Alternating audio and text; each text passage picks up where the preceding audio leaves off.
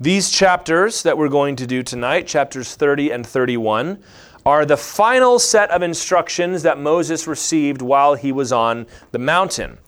You remember they came to Mount Sinai. God had the people consecrate themselves for three days, and then the glory of the Lord came in power and glory and smoke and fire on the mountain. That is what we call a theophany, an appearance of God. And he spoke out audibly the Ten Commandments to them, and they agreed to the covenant.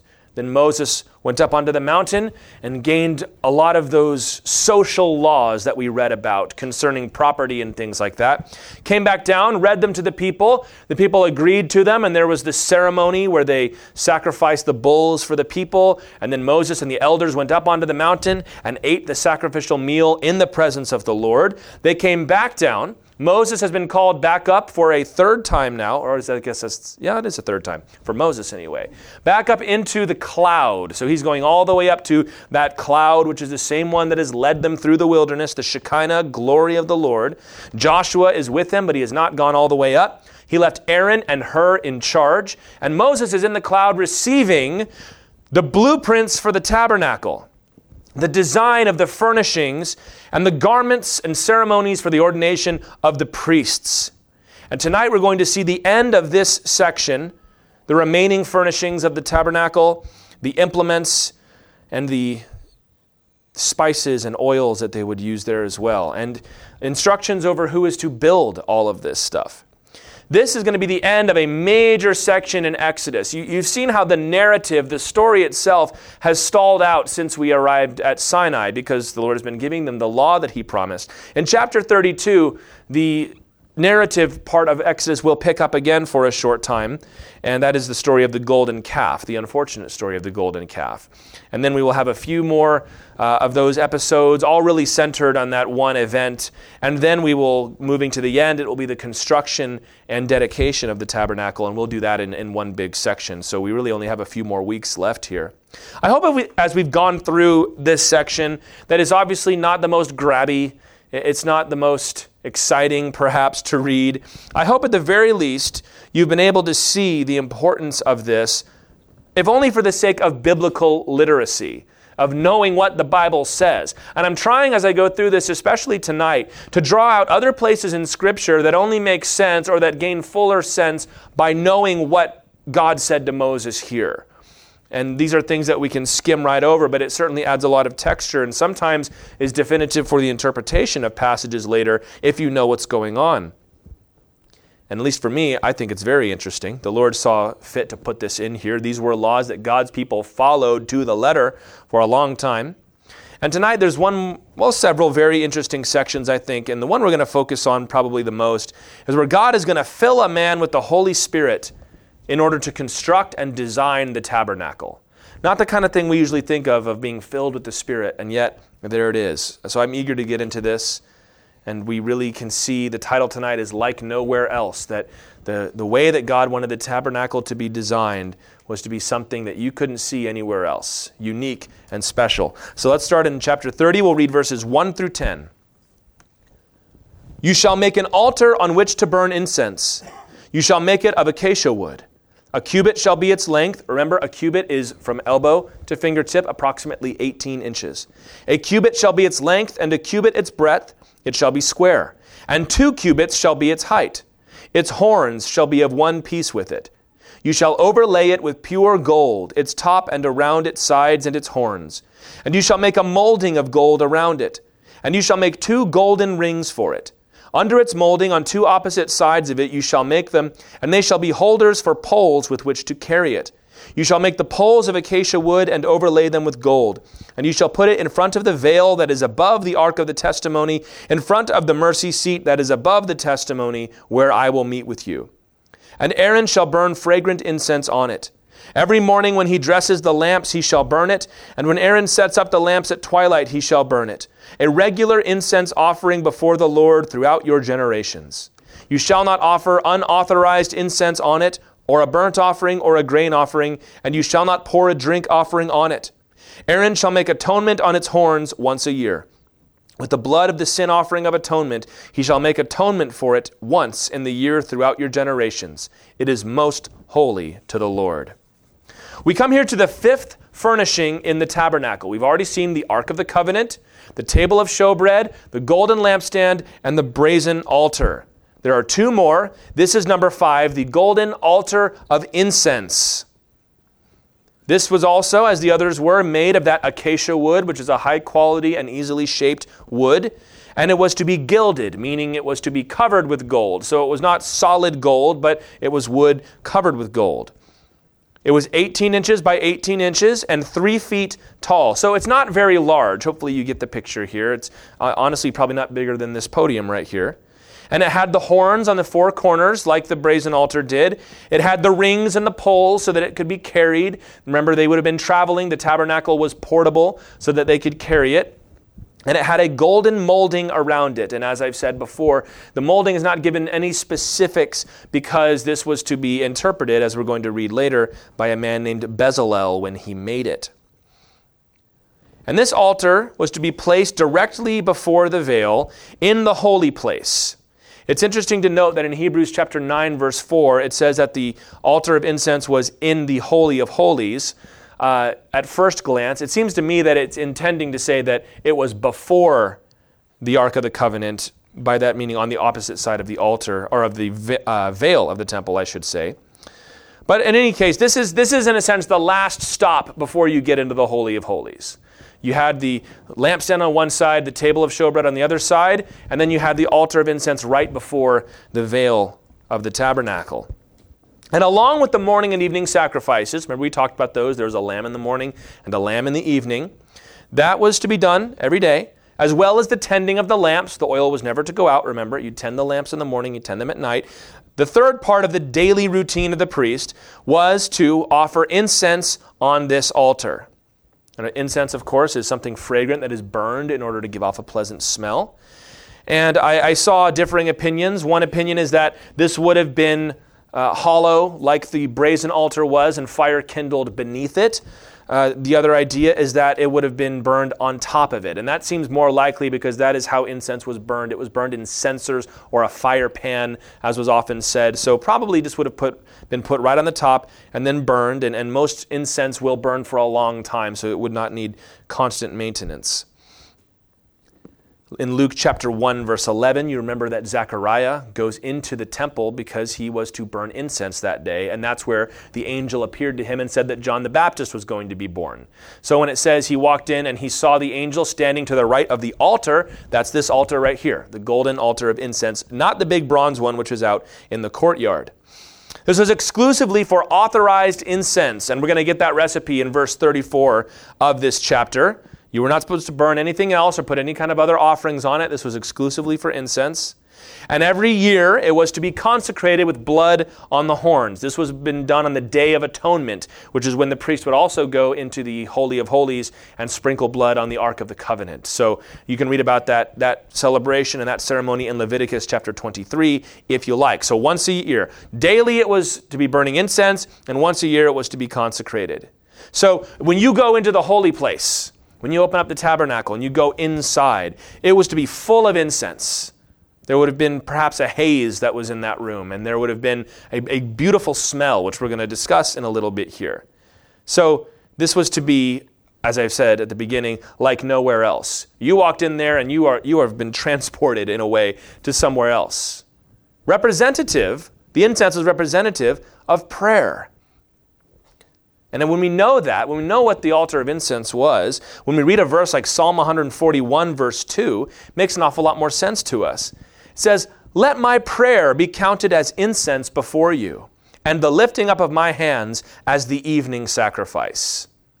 So you can see how his prayers that he's offering, he says, this is just like the incense that's burned in morning and evening. It's, it's connected, that our prayers rise before the Lord. We see this also in Revelation chapter 8 Actually, I think there's three places in Revelation where it says the prayers of the saints are the incense of heaven. But I'll read this verse here.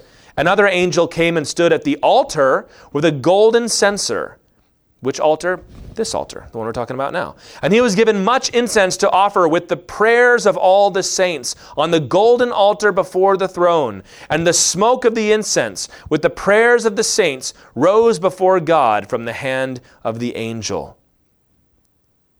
These are the prayers and, and you see in context, it's every prayer that every Christian has ever offered that said, Lord, how long until you judge this earth and establish your kingdom? Because the very next verse it says that that incense was thrown to the earth and it crashed and, and made a big explosion because it was, all right, I'm ready to start answering these prayers, is the symbol there.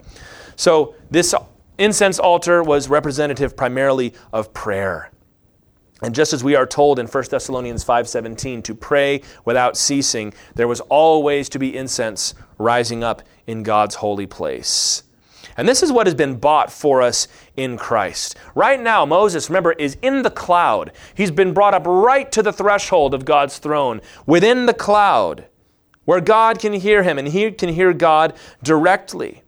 And that is another sense of what this altar represented. That, that cloud before you went past that sapphire plain that we read about before, and then the throne of God was on the other side. And Jesus told us that if you ask anything in my name, it shall be done for you. Because the one who has the right to enter into the throne of room of God and ask and receive is Jesus Christ. And that's what you have been given. So when we hear something like pray without ceasing, it can feel like a burden supposed to always be praying. When in reality, the Lord says, I've invited you in to offer incense that will be received before me in my very throne room. So why wouldn't you take advantage of that? There's just a good lesson for us there that the Lord expects His people to be constantly offering their incense, which are the prayers of the saints.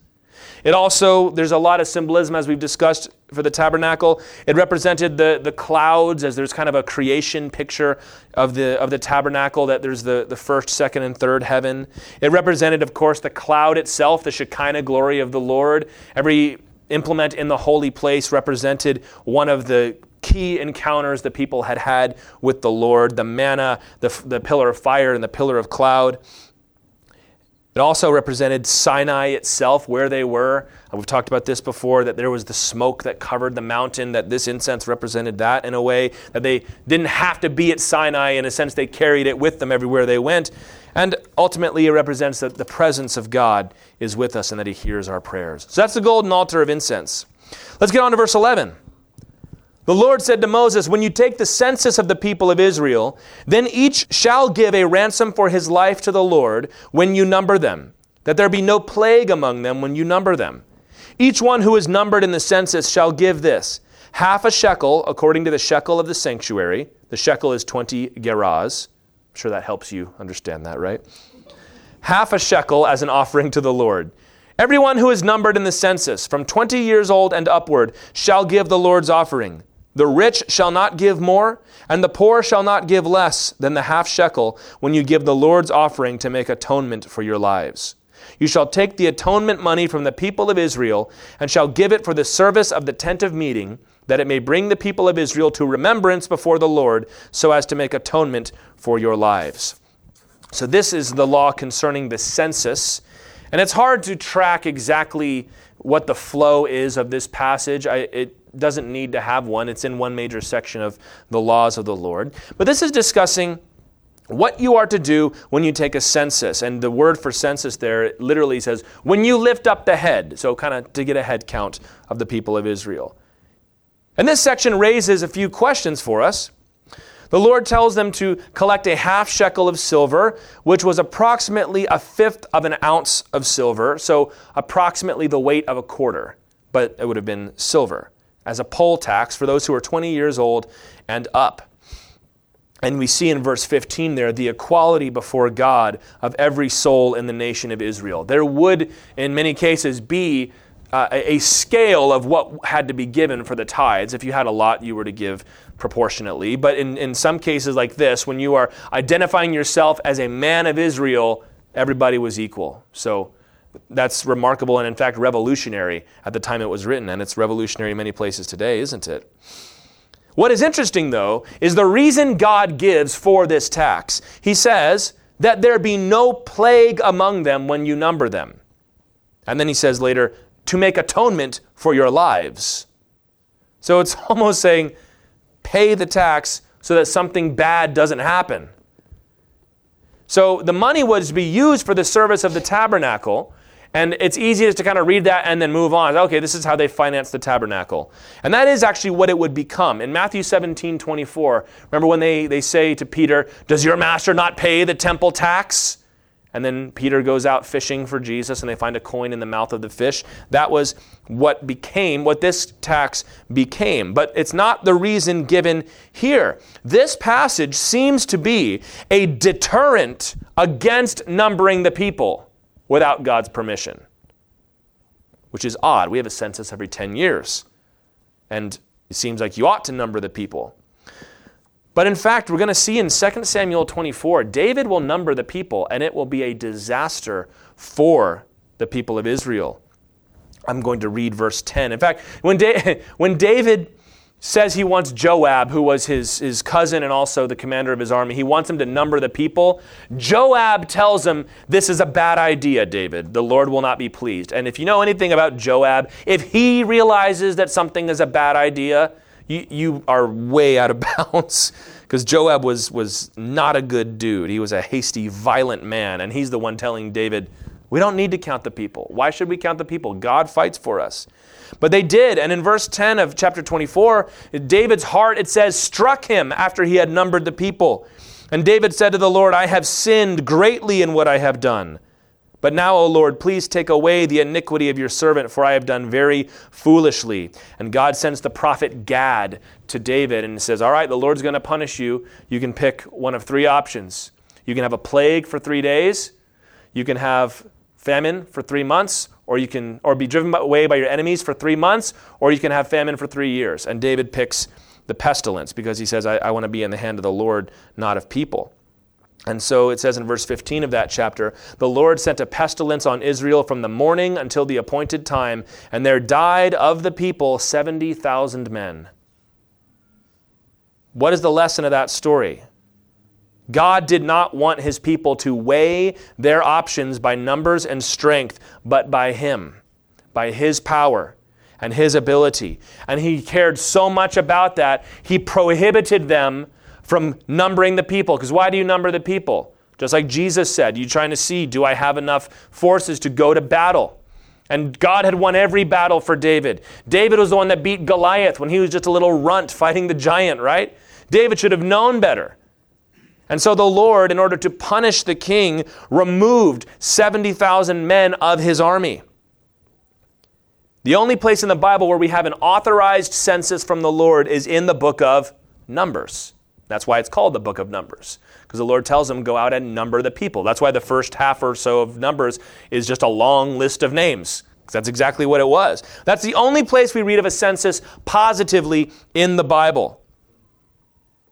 The Lord does not explicitly tell them not to do that here, but we are going to see, especially in the book of Joshua, God is going to make a big deal out of the fact that the battle belongs to the Lord, not to you. And the one time Israel will only send a portion of their army, when they think they've got it won, the Lord allows them to be defeated. So, how do we apply this to our lives? It's good to take stock of your situation. It's good to be wise. It's good to plan. But if doing so causes you to make a decision without the Lord, then you're in trouble. For example, we make plans as a church, and when we decide we're going to do something, whether that's move into the building or anything else, we pray and we look at the numbers and we plan and we talk to the experts and we get it all together. We do everything we ought to do. In most cases, we're, we're going to go right along with what wisdom dictates, but that is not what determines our decision making. What determines our decision making is has the Lord said? Is God leading us to do something? Are we supposed to step out and take a step of faith? Are we supposed to go for this even though we maybe don't have the money? Are we supposed to go for this even though this is a little outside of our reach? We're, we're just a tiny little church or something along those lines. We plan and then we pray and we let the Lord make the decision for us. Your time would be better spent seeking the Lord's face because as Romans 8:31 says, if God is for us, who can be against us? Like when Gideon had his army, 36,000 men I think it was, and God reduced it to 300. So that's, that's the other story of the 300 soldiers, right? Except they weren't, you know, hardy, battle worn Spartans. They just had jugs and torches and shouted real loud and blew the trumpets, and God gave them the victory. That's the lesson. I could give one more application point, but I want for time's sake, I'll just say it's very important. Everybody had to give something, even though it was small, to the maintenance of the tabernacle. It is key for every member of the church to have skin in the game. That's just one more reason to tithe. The Bible tells us to, but it's one more reason because you need to be participating. You need to care. You need to have a, a stake, in a sense, in what is going on. And I've even found that, you know, sometimes you'll you'll have people that complain an awful lot, but you know they're not really they're not really invested. You know, they're kind of halfway out the door and they're not really devoting themselves. And, and that's, that's something that the Lord cares about. So that's that, uh, the law of the census. Let's move on to verse 17. The Lord said to Moses, You shall also make a basin of bronze with its stand of bronze for washing. You shall put it between the tent of meeting and the altar. So this is outside. And you shall put water in it, with which Aaron and his sons shall wash their hands and their feet when they go into the tent of meeting, or when they come near the altar to minister, to burn a food offering to the Lord, they shall wash with water so that they may not die. They shall wash their hands and their feet so that they may not die. He said it twice because it's a big deal. It shall be a statute forever to them, even to him and to his offspring throughout their generations. This is the sixth and final furnishing of the tabernacle, the bronze laver. I grew up calling it a laver, so that's what we're going to call it, but that just means basin or wash tub. And it was made of bronze. Very little detail given for this one. He just says it needs to have a stand and it needs to have a a bowl basically for them to wash their hands. And I saw some designs where it was just one, and then I saw others that had kind of a, a, stack of two different bowls. They interpreted the stand as having water as well because it was washing for hands and feet. So that could very well have been what it was. This is in contrast to what we see in 1 Kings 7 when Solomon builds the temple. They call it the bronze sea, S E A, the sea, because it was so big. It was this enormous basin of bronze and it had three carvings or, or engravings of bulls underneath it. And they would come up and actually wash their whole bodies in it, in addition to several hand washing stations that he made. But this is, is much simpler. The stand beneath, the basin above, filled with water so that they could wash hands and feet in the courtyard. So when you come into the tabernacle, there's that outer court. You had the uh, the bronze altar where you would offer the sacrifices. Beyond that, you had the bronze laver where they would wash, the priests would wash, and then you had the entryway to the tabernacle tent itself. And this was intended for them to wash their hands and feet lest they die, he says. Before any holy work, the priests had to prepare themselves. This was a thoughtful, prayerful reconsecration. Like Jesus said in John 13 10. Remember when Peter said, If not, not my feet only, but my hands and my head? And Jesus said, He who is clean has only the need to wash his feet. It's the same idea here. They were to wash themselves before they come. And obviously, there's, there's sanitation involved here. If you're butchering animals all day long, the priesthood was a bloody job. They were sacrificing animals and dealing with blood and dealing with refuse, and they needed to wash their hands and wash their feet. And the implication there, by the way, is that the priests would have been barefoot, which is interesting to consider. Psalm 24, verses 3 through 4. Who shall ascend the hill of the Lord, and who shall stand in his holy place? He who has what? Clean hands. Probably a callback to this passage here. And of course, a pure heart. And this brings to mind for us the, the necessity of baptism. That when you become a believer, you must be washed clean of your sin. And baptism is, of course, an outward picture of what the Lord does, just as this was an outward picture of the purity of the priests. Washing clean of sin before you can enter into God's holy place, to die with Christ before you may move on to the next step. And that's really what this outer courtyard represented with both the altar and the laver. It represented atonement and cleansing. And for us in Christ Jesus, we want to approach the throne and the veil is open. However, you cannot come in unless you have accepted the sacrifice of Jesus Christ and been washed, not in water, but in his blood. This hand washing, by the way, this is why the priests got so, or the Pharisees got so bent out of shape with Jesus and his disciples for not washing their hands right. This is the verse that they look to. Now, you see, this was for the priests, but it expanded, and they, this is what the traditions of the law did that it went beyond the scriptures to say, in fact, everybody should wash their hands all the time. And there was a whole ceremony that went into it. And Jesus, as you know, had no time for the traditions of men, he was pure, solid scripture. And so his disciples didn't wash their hands like everybody else did, and they accused him of being unclean. But of course, he wasn't. The laver also represented the, the sea in creation. The outer court, you have the, the bronze altar, which, of course, remember, would have had the uncut stones and the earth that surrounded it. So it represented the earth, and then the, the bronze laver with the water represented the sea. And that contributes to several pictures we see of the tabernacle. The, of the creation itself. It represented the waters that were parted, because it's also the tabernacle, a picture of their arrival and the Exodus. So there was the, the earth and the sea. There was the water that the Lord parted, and there was the desert that they went through. And the holy place, you had the, the cloud and the fire, and you had the manna that fell, and then the throne of the Lord itself, which represented Mount Sinai. It also represented, of course, the earth and the sea beneath God's feet. In a way, going through the tabernacle was like ascending to the throne of the Lord. And most of all, it represented the salvation that we must have in Christ. So that's, that's the six pieces. You had the Ark of the Covenant, the altar of incense, the golden lampstand, the table of showbread, the brazen altar, and the bronze laver. And this is what made up the tabernacle. So now, hopefully, you've got a pretty good picture of what it looked like. And when you read passages like in Samuel or later on, when it describes them as going into the, the tabernacle of the Lord, what it would have looked like and, and even smelled like. Let's look at verse 22 now. The Lord said to Moses, Take the finest spices of liquid myrrh, 500 shekels and of sweet smelling cinnamon, half as much, that is 250, and 250 of aromatic cane, and 500 of cassia, according to the shekel of the sanctuary, and a hin of olive oil. And you shall make of these a sacred anointing oil, blended as by the perfumer. It shall be a holy anointing oil. With it you shall anoint the tent of meeting and the ark of the testimony, and the table and all its utensils, and the lampstand and its utensils, and the altar of incense, and the altar of burnt offering with all its utensils, and the basin and its stand.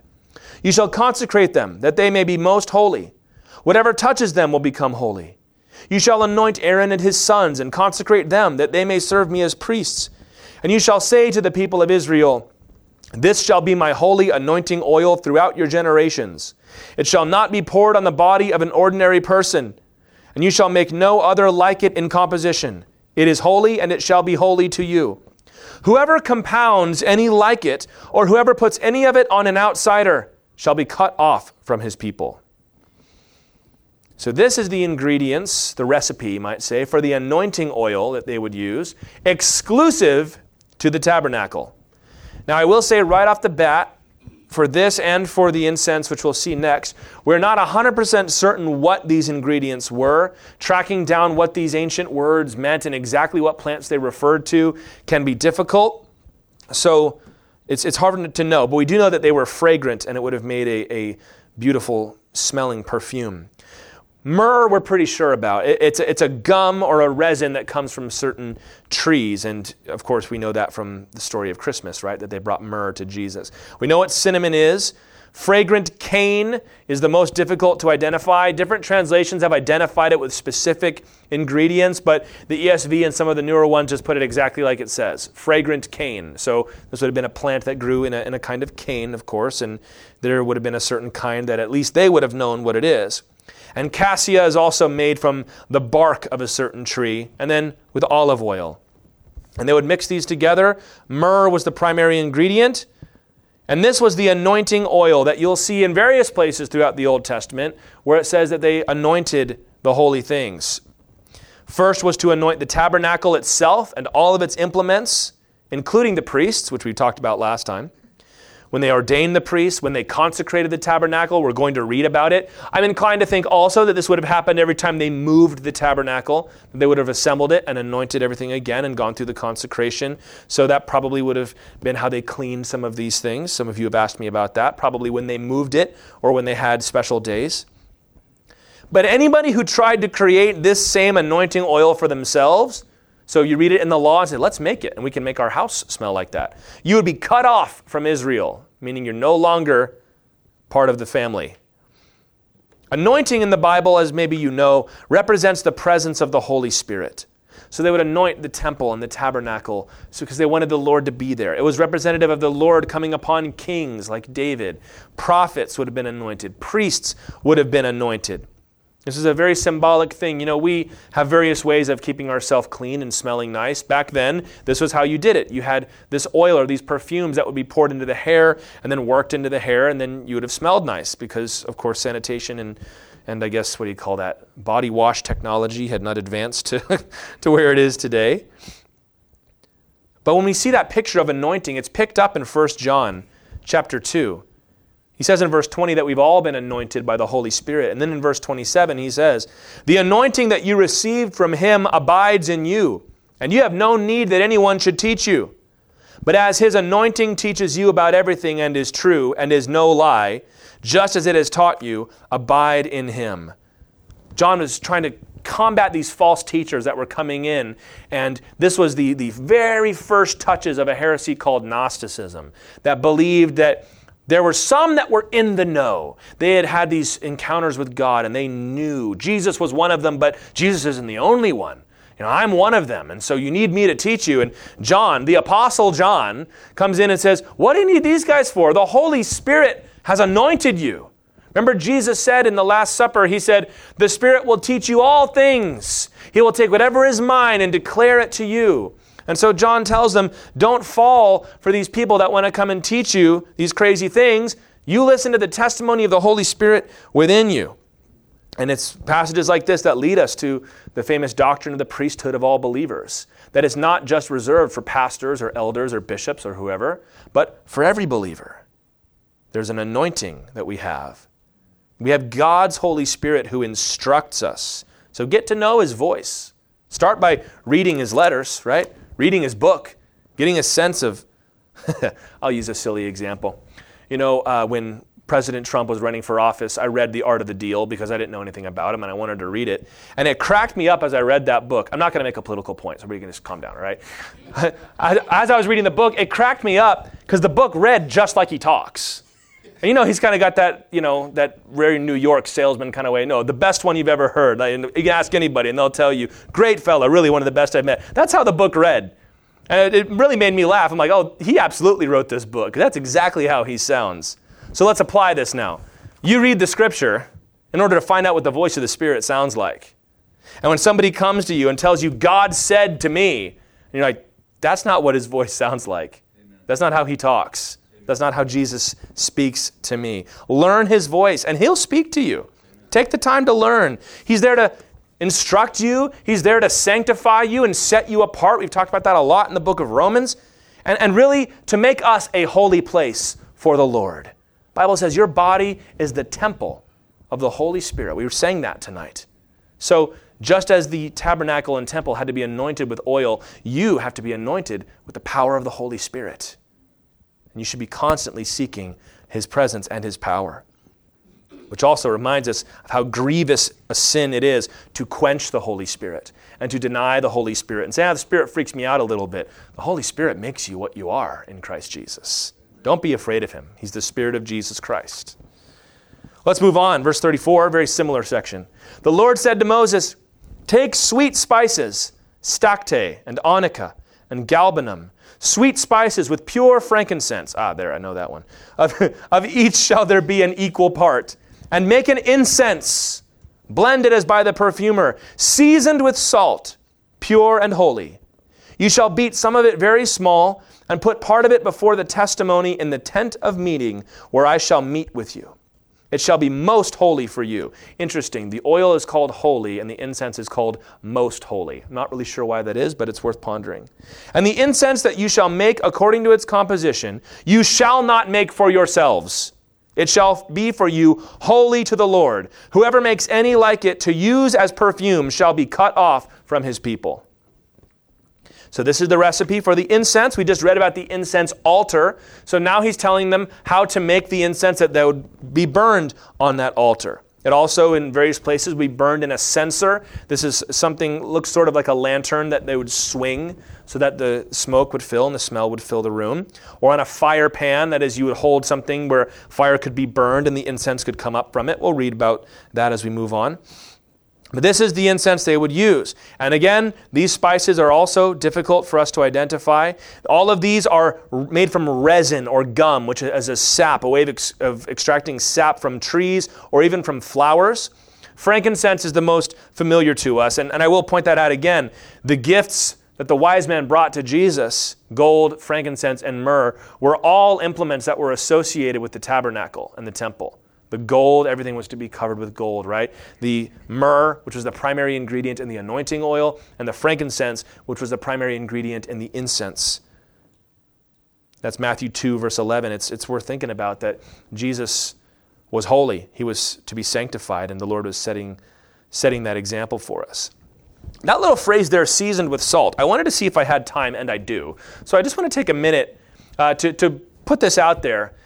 Tracking down this phrase, seasoned with salt, related to the sacrifices in the Bible, is a very fascinating study.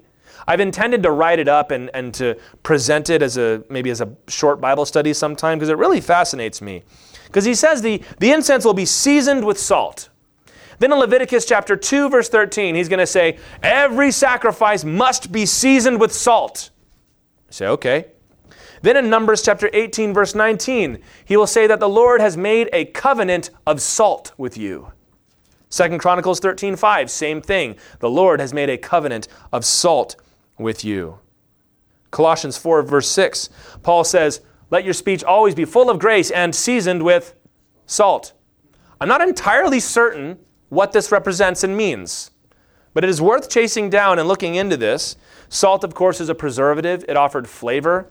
So there are those that have put that out there that salt was an ingredient that you offered to the Lord. It was something that you didn't, uh, you didn't remove. Oh, we're not going to eat it anyway. Who cares? So that maybe is part of it. I'm not entirely certain. It's just interesting to look into. And maybe when we get to Leviticus, we'll track it down and see if we can't figure it out. But, you know, get a concordance, go on Blue Letter Bible or something, and, and look up the word salt and see how many times it comes up. So, anyway, Jesus said we're the salt of the earth, right?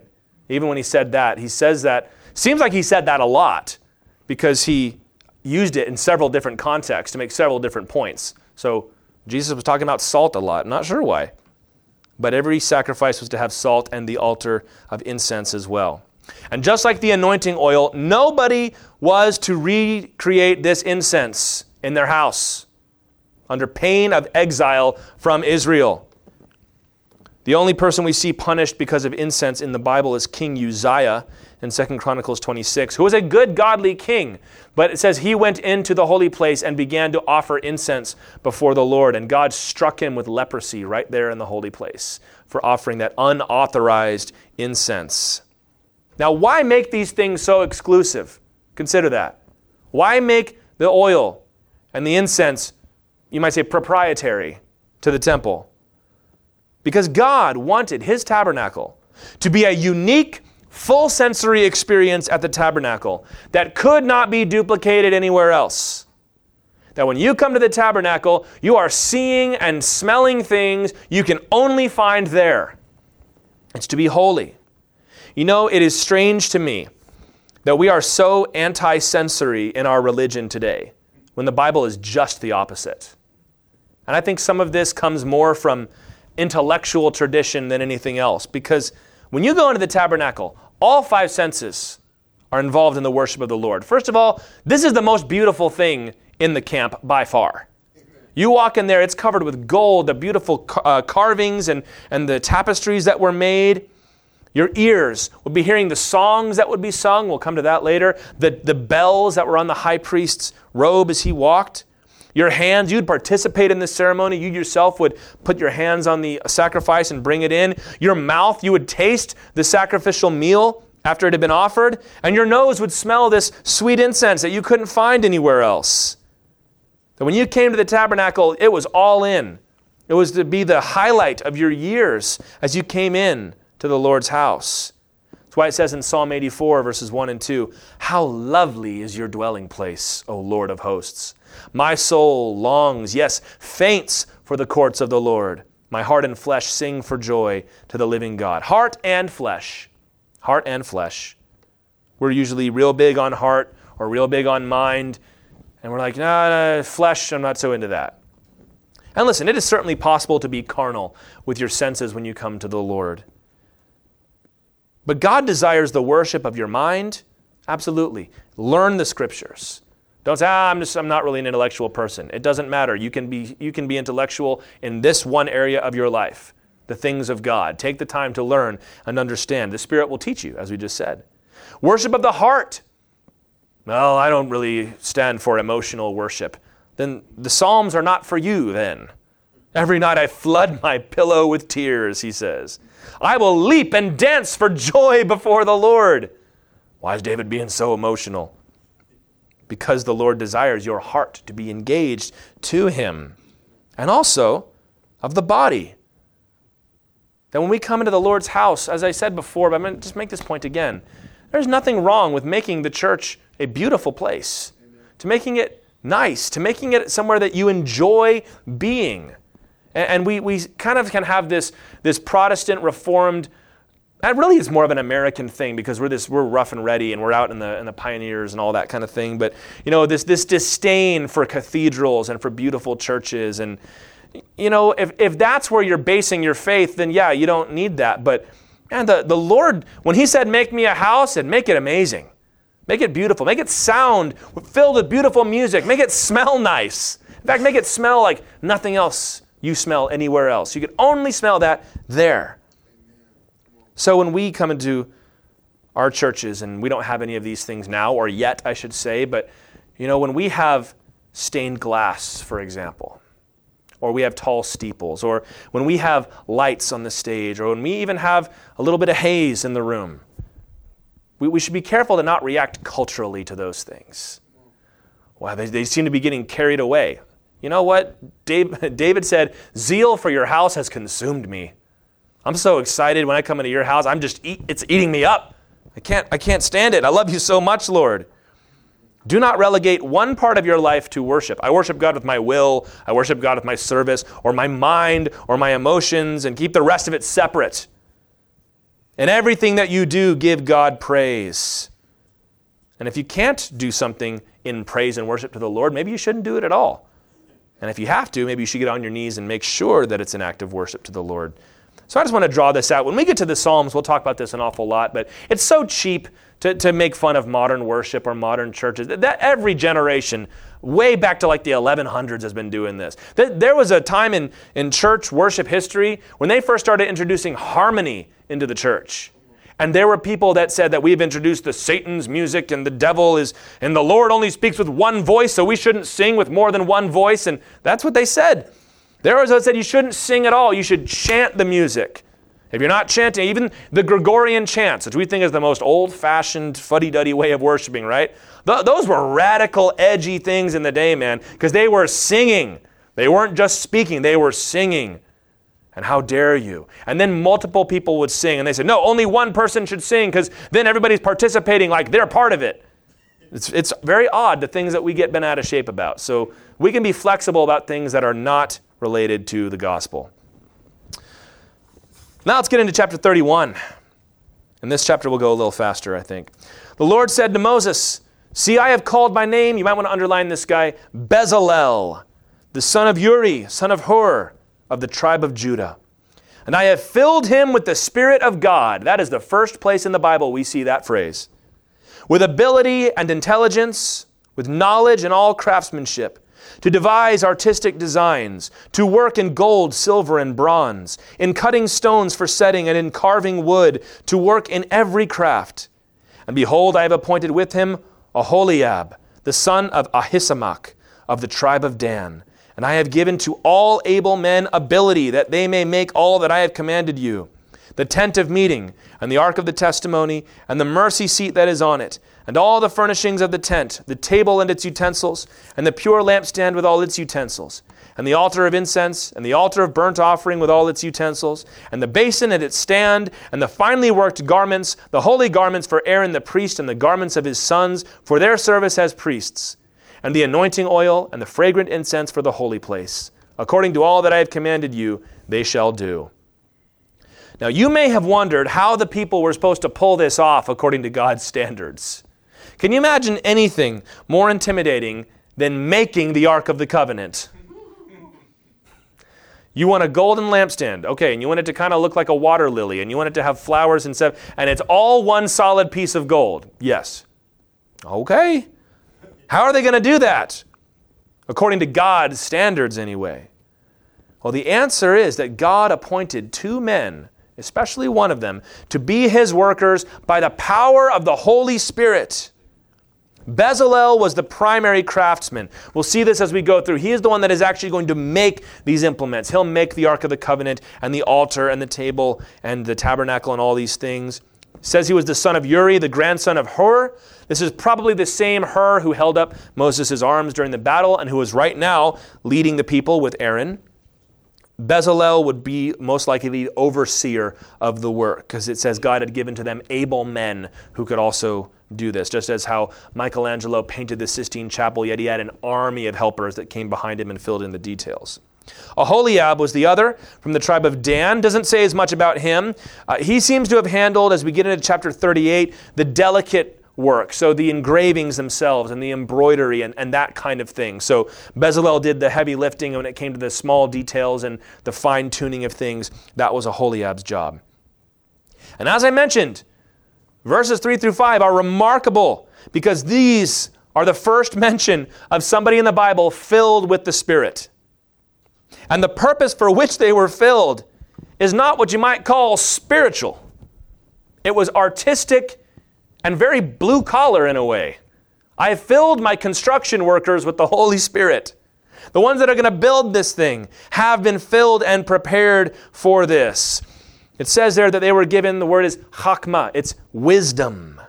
And the ESV translates it as intelligence because we hear wisdom and we, we think morality, like moral wisdom. But this word was much broader in the Old Testament. It included things like science and it included things like skill, like having wisdom at your job. You know, you've been there for a while. You maybe have not had as much training, but you've just done it for so long, you know what you're doing.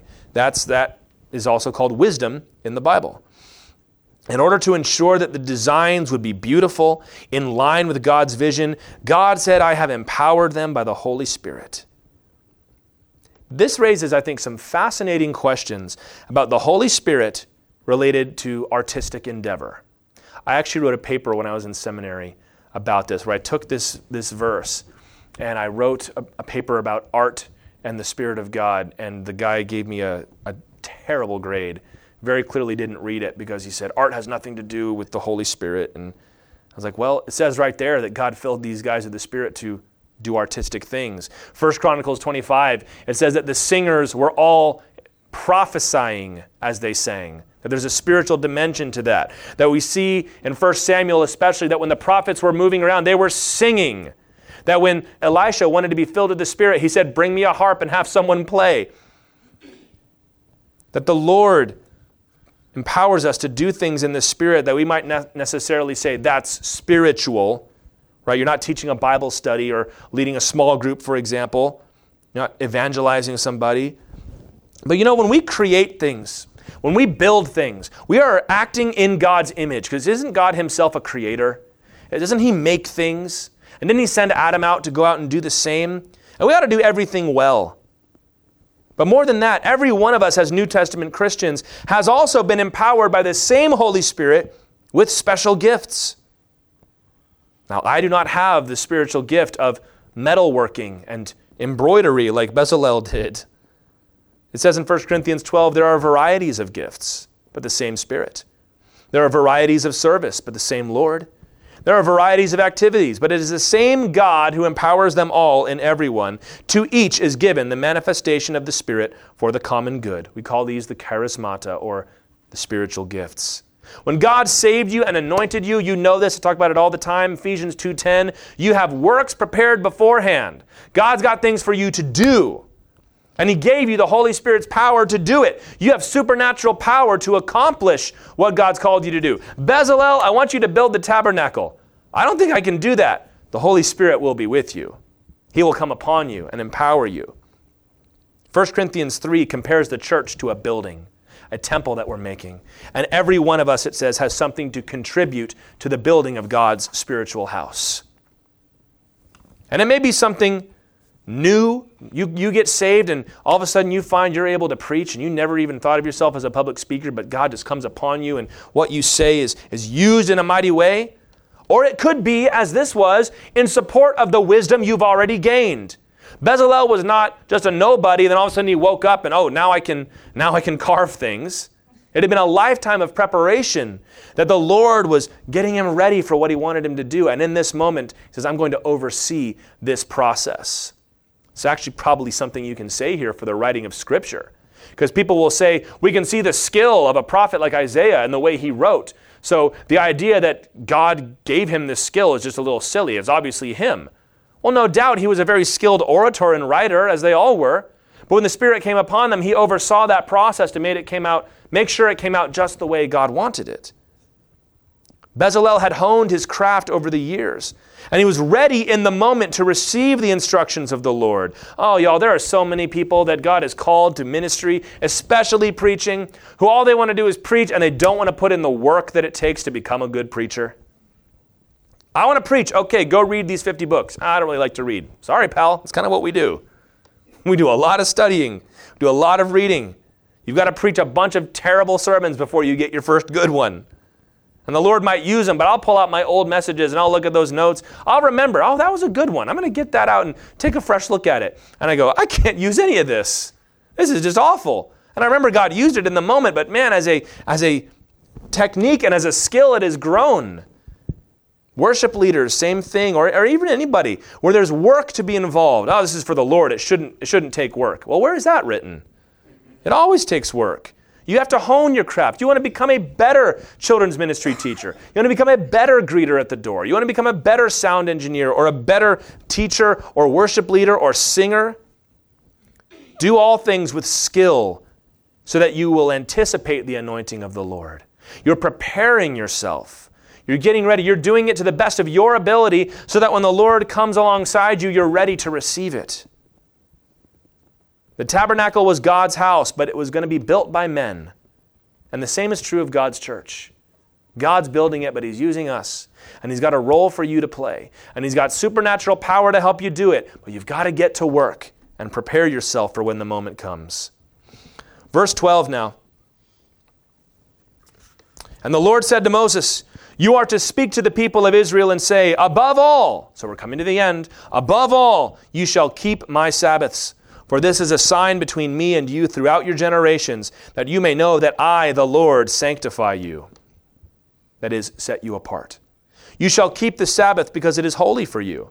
Everyone who profanes it shall be put to death. Whoever does any work on it, that soul shall be cut off from among his people.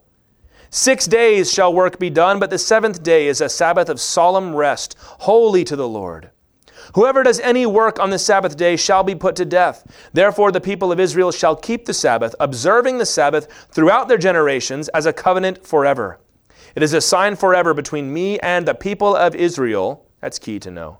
That in six days the Lord made heaven and earth, and on the seventh day he rested and was refreshed. Very interesting. That word refreshed is, is an idiom. It could even be translated, the Lord caught his breath. Pretty cool little phrase there. So, the last piece of instruction that God will give Moses on this mountain in the cloud is to keep the Sabbaths.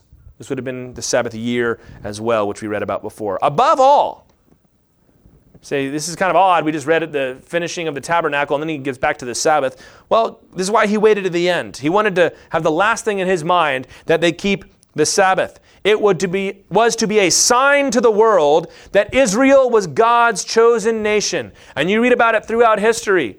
There are always people writing things about the Jews, how they're lazy. They always take a day off. What's wrong with them? It was a sign to the world that we belong to the Lord. It was the reminder of their covenant, he says here, that every day or every week you take the day off, you are reminded we have a covenant and an agreement with the Lord. And that's why we do this, because we are in covenant with him. And also, was a sign of creation itself.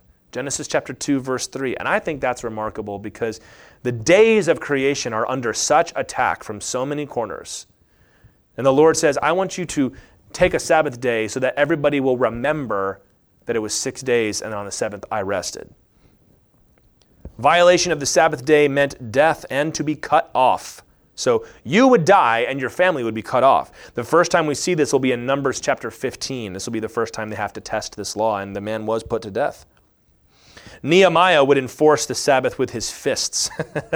Because you go through the Bible and they, they never really kept the law, except for short spurts under men like David and Josiah until they come back from exile. And the Lord uses men like Jeshua and Zerubbabel and Ezra and Nehemiah to firmly plant them on the law. And then by the time we get to the New Testament, there's a different problem, which is hypocrisy and tradition and, and, and legalism. But Nehemiah chapter 13, when he comes back, he sees them working on the Sabbath day and he, he starts beating people up. he starts using his voice loudly, we might say, to enforce it. But you know, then we get to Mark chapter 2, verse 27, and Jesus tells us that the Sabbath was made for man, not man for the Sabbath. He reminds us that Sabbath day is a gift, not a burden. The opposite error. So in Nehemiah, the problem was they weren't keeping the Sabbath. And the book of Mark and in the other Gospels, the Sabbath was the most important thing. And all you really should do is to sit still and try not to sin until the day is over. And Jesus said, That is not what this was for. It was a gift. And as I've said before, the Sabbath is one of the very few specific commandments from the Old Testament that receives a Jesus ordained overhaul. He said in Luke 6 5 that the Son of Man is Lord of the Sabbath. Hebrews talks about how we now find rest in Christ, and He is the fulfillment of our Sabbath without legalism. And in the church, we celebrate on Sundays, not on Saturdays. This has been done, by the way, since the very earliest days of the church. There was a man, and his name escapes me, but there's a Roman writer who was asked by the Caesar at the time, I'm hearing about these people called Christians. What's their deal? What are they up to? And he kind of did a reconnaissance mission to find out what Christians were like. And he says they basically they meet on the first day of the week and they read the scriptures and they sing and there's always a little bit of preaching and then they go home. I love that because that's kind of exactly what we do, isn't it? So it goes all the way back. But that shows you from the earliest days, they were worshiping on Sunday. Why? Because it was a testimony of the resurrection, it was a celebration. And the Jewish Christians were still keeping the Sabbath day on Saturday because the Sabbath, as we have seen, was not a day of worship, but a day of rest. We're going to go throughout the Torah and we're going to see the Lord is not mandating that they go to temple and do this and that. He tells them, go home. Let your slaves go home and take the day off. Let your animals take a break. You were slaves, you know what it's like. Give them the day off. Take a break. Relax. And that's still a good thing for us to do without legalism. You know, well, if you don't do it this day, it doesn't count. There's always folks, if you don't worship on Saturday, you're in sin. Usually they don't say it that way. They say, if you worship on Sunday, you're in sin. What about Wednesday, is what I always say. What about our home fellowships on Tuesdays and Thursdays? And we have small group on Saturday. Does that count? I mean, that, you know, it was a day of rest. And God closes off his instructions from the cloud by reminding his people to honor the covenant by resting on the seventh day. And you might say that in all of the, the instructions about the tabernacle and everything else, that this law could have been lost in the shuffle. And in fact, it was the Sabbath year that would cause the Lord ultimately to exile them for 70 years. God wanted to make sure they remembered. Verse 18 will close here. And he gave to Moses, when he had finished speaking with him on Mount Sinai, the two tablets of the testimony, tablets of stone written with the finger of God. God gave Moses two tablets of stone written with the finger of God. I wonder what that exchange looked like. I've seen the Ten Commandments. I've seen what it looked like when you know the fire hit the hit the rock and then Moses took it down. But it just says he gave it to them. I wonder what that was like. These would have had the Ten Commandments on them. Exodus 34 28 makes that clear that that is what was written on them, not every law that we've seen here. How amazing is it for us to see that God has spoken to men and revealed his will to men? Most importantly, how he was to be worshiped. Knowing who God is is the most important thing you can find out. And knowing how to worship. What is the right religion? That's a big deal. Well, God sat down and told us. And there will be other rules that are going to be given in the book of Exodus, not very many, but for the most part, we have finished the first giving of the law at Mount Sinai. It will continue in the book of Leviticus, but that is most of the rules that we're going to get to. And with so much to glean from this passage, obviously these are, it's a list of, of rules and, and recipes and blueprints, so it's, it's hard to get a, a through line here, but where, where can we direct our attentions as we go this evening? Well, let's read from 1 Peter chapter 2, verses 4 and 5. It says, You come to him, a living stone rejected by men, but in the sight of God chosen and precious.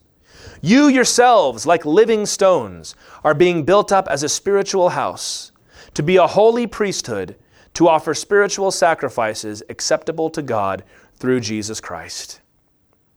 The word tabernacle means dwelling place. And the dwelling place of God on the earth is no longer in his temple, but it is among his people, the church. You are the temple of the Holy Spirit.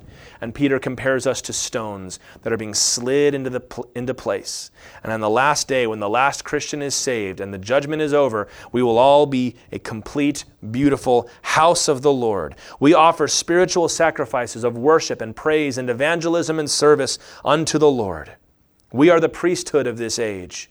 We are the ones that have, have the word of the Lord to give to the world and intercede before the Lord for those that we love. We all have a part to play.